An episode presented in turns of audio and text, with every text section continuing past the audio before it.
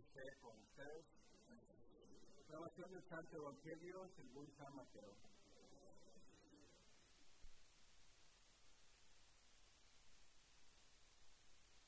En aquel tiempo Jesús dijo a sus discípulos, cuando venga el Hijo del Hombre rodeado de su gloria, acompañado de todos sus ángeles, se sentará en su trono de gloria. Entonces serán congregadas ante él todas las naciones, y él apartará a los unos de los otros, como aparta el pastor a las ovejas de los cabritos, y pondrá a las ovejas a su derecha y a los cabritos a su izquierda.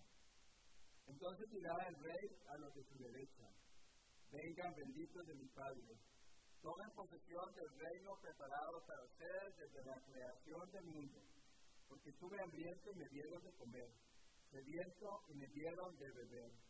Era forastero y me hospedaron. Estuve desnudo y me vistieron. Enfermo y me visitaron. Encarcelado y fueron a verme. Los justos le contestarán entonces, Señor, ¿cuándo te vimos hambriento, te dimos de comer, sediento y te dimos de beber? ¿Cuándo te vimos de forastero y te hospedamos, o desnudo y te vestimos? ¿Cuándo te vimos enfermo o encarcelado y te fuimos a ver? Y el rey les dirá, yo les aseguro que cuando lo hicieron con el más insignificante de mis hermanos, conmigo lo hicieron. Entonces dirá también a los de la izquierda, apártense de mí malditos, vayan al fuego eterno, preparado para el diablo y sus ángeles, porque estuve hambriento y no me dieron de comer, sediento y no me dieron de beber era forastero y no me esperaron. Estuve desnudo y no me vistieron. Enfermo y encarcelado y no me visitaron. Entonces ellos le responderán, Señor, ¿cuándo te vimos hambriento o sediento, de forastero o desnudo, enfermo o encarcelado y no te asistimos? Y él les explicará. Yo les aseguro que cuando no lo hicieron con uno de aquellos más insignificantes, tampoco lo hicieron conmigo. Entonces dirán que esto es el castigo eterno y los justos a la vida eterna. Palabra del Señor.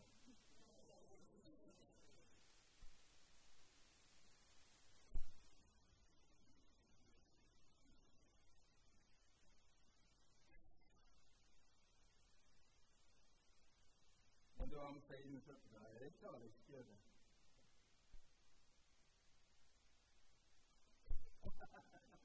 De buena fe. Vamos a hacer un examen a ver si es cierto que va a pasar para ir a la derecha o se queda para la izquierda.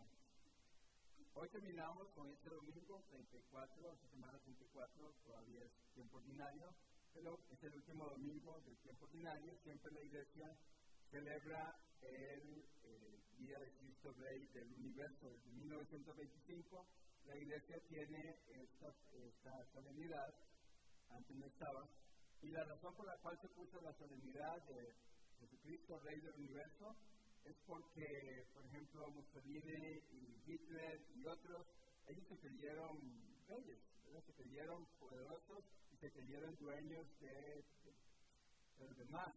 Entonces, una de las cosas que la Iglesia y Roma, después de tanto tiempo se convirtió, pensaron es que el único que puede reinar en la tierra, en el universo, es Jesucristo, nada más, nadie más. O sea, porque es el que tiene el poder de la salvación, es el rey, él es el rey de la gloria, él es el rey del universo, y no un hombre mortal que lo que iba buscando eran sus eh, beneficios, el totalitarismo no era algo eh, positivo para la gente, no era algo bueno para la sociedad. Entonces, eh, un poco para contrarrestar esos poderes que no eran eternos, la Iglesia establece en 1925, por primera vez, la solemnidad, es una solemnidad de Cristo, Rey del universo. Y lo que significa que Cristo es el Rey del universo es que al único que le damos nosotros culto, al único que le damos nosotros seguimiento, al único que podemos poner a reinar en nuestra vida y nos podemos postrar ante Él, es a Jesucristo y a nadie más. Entonces, esa es la, la, intención. Y la iglesia la puso en esta fecha porque nos indica que el año litúrgico termina esta semana, en la última ya que tenemos del año 23, y empezamos en el nuevo año el próximo fin de semana, el 2024, con un nuevo sitio y con nuevas lecturas, nuevo evangelista, y volvemos eh, después al, 25 con otro, otro ciclo. Pero ahora terminamos el año litúrgico. El año litúrgico empieza desde noviembre o diciembre, la primera semana, hasta esta última semana de noviembre. Es un, año en que nosotros tenemos para santificar la vida. Si somos católicos, si somos cristianos, si leemos la palabra, si venimos a misa, si eh, buscamos que Cristo reine en nuestra vida, vamos a santificar nuestra vida, nuestro tiempo. La idea del año litúrgico es santificar el tiempo. Y les pregunto cuántos tiempos litúrgicos hay, porque ya tuvimos recepción la semana pasada con el Padre Colón, y, y les quiero preguntar a ustedes porque se quedan igual, seguramente. Por más que ya se haya dicho, pero tiempos litúrgicos son diferentes y son seis tiempos litúrgicos en la iglesia durante el año y son tiempos diferentes para enfatizar en, siempre en la salvación, pero desde perspectivas diferentes. Y la primer tiempo litúrgico que tenemos en el año siempre, el año litúrgico es ¿cuál tiempo?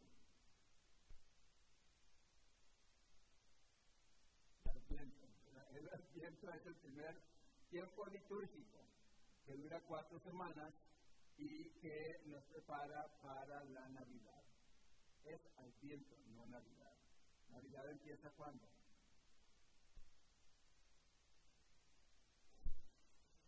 La Navidad empieza las 24 las vísperas de Navidad, ¿verdad? Es Navidad. Hasta ahí vamos a poder poner las luces y los, todo lo que ustedes quieran poner. Antes no se pone nada porque no es Navidad. Ya se puede poner para la novena del niño, que es la posada, ¿verdad? Como el 15 o el 16, la gente empieza algunos a hacer las posadas y esta es la novena del niño ya, ya estamos mucho más cerca, después de habernos preparado. El problema con nosotros es que nos comemos la fiesta antes de que llegue el cumpleañero y todo, ¿verdad? Y, eso no, va. Por eso andamos un poco torcidos a veces, por eso no sabemos dónde andamos. Algunos ya tienen árbol de Navidad puesto y sin iluminar su vida del alma para nada. Entonces, ¿estamos patas arriba o no? Litúrgicamente no sabemos. Venimos a la misa, no nos damos cuenta tampoco. ¿verdad? Porque venimos, quién sabe, yo no. No sé qué venimos, pero pero no, no, no, no, notamos la vestidura que cambia el padre, por ejemplo, hoy, ¿cambió o no cambió? ¿Están seguros? ¿Qué color fue la semana pasada? ¿Están Blanco, Cristo Rey del Universo, el blanco es la solemnidad de Jesucristo en el día de Pascua y otras solemnidades. no vamos a meter en eso, estudio liturgia, porque ya mucho se ha dicho aquí, pero no nos queda, ¿verdad? Pero la novela la sabemos de memoria y se la repetimos a un montón de gente y le agregamos un poquito más. Pero hoy, cuando leímos la primera lectura, si ustedes se dieron cuenta, es como un juicio. Y en segunda, el Evangelio es como un juicio. Y de verdad que es como entrar al juicio, a un juicio final. No estoy hablando del juicio final de la vida, pero un juicio es como revísense, este, analícense, eh, evalúense qué hicieron durante este año litúrgico este evangelio es muy apropiado, ¿verdad? Cuando me vieron así y me atendieron, entonces me atendieron a mí en aquellos más necesitados. Cuando no atendieron a aquellos más necesitados, tampoco conmigo lo hicieron. Esta es la conclusión, está bien claro. No hay que explicar nada. Entonces, el, el, Evangelio es como el juicio final y habla de poner los cabritos a un lado y las ovejas al otro. ¿Cuáles son los cabritos? Yo no, no sé exactamente cuáles son los cabritos las ovejas ¿ah? Usted no quiere ser cabrito, entonces tiene que, tiene que moverse. Cuando habla de esto es porque al final nosotros vamos a tener un juicio. Cuando nos muramos vamos a tener un juicio. Nadie se va a brincar ese juicio. Y ya ese juicio vamos a estar muertos. Ya no nos podemos devolver para hacer absolutamente nada. Nada. Por más que usted llore frente a Don Pedro o quien sea, Don Pedro le va ¿sabe qué? Por ahí.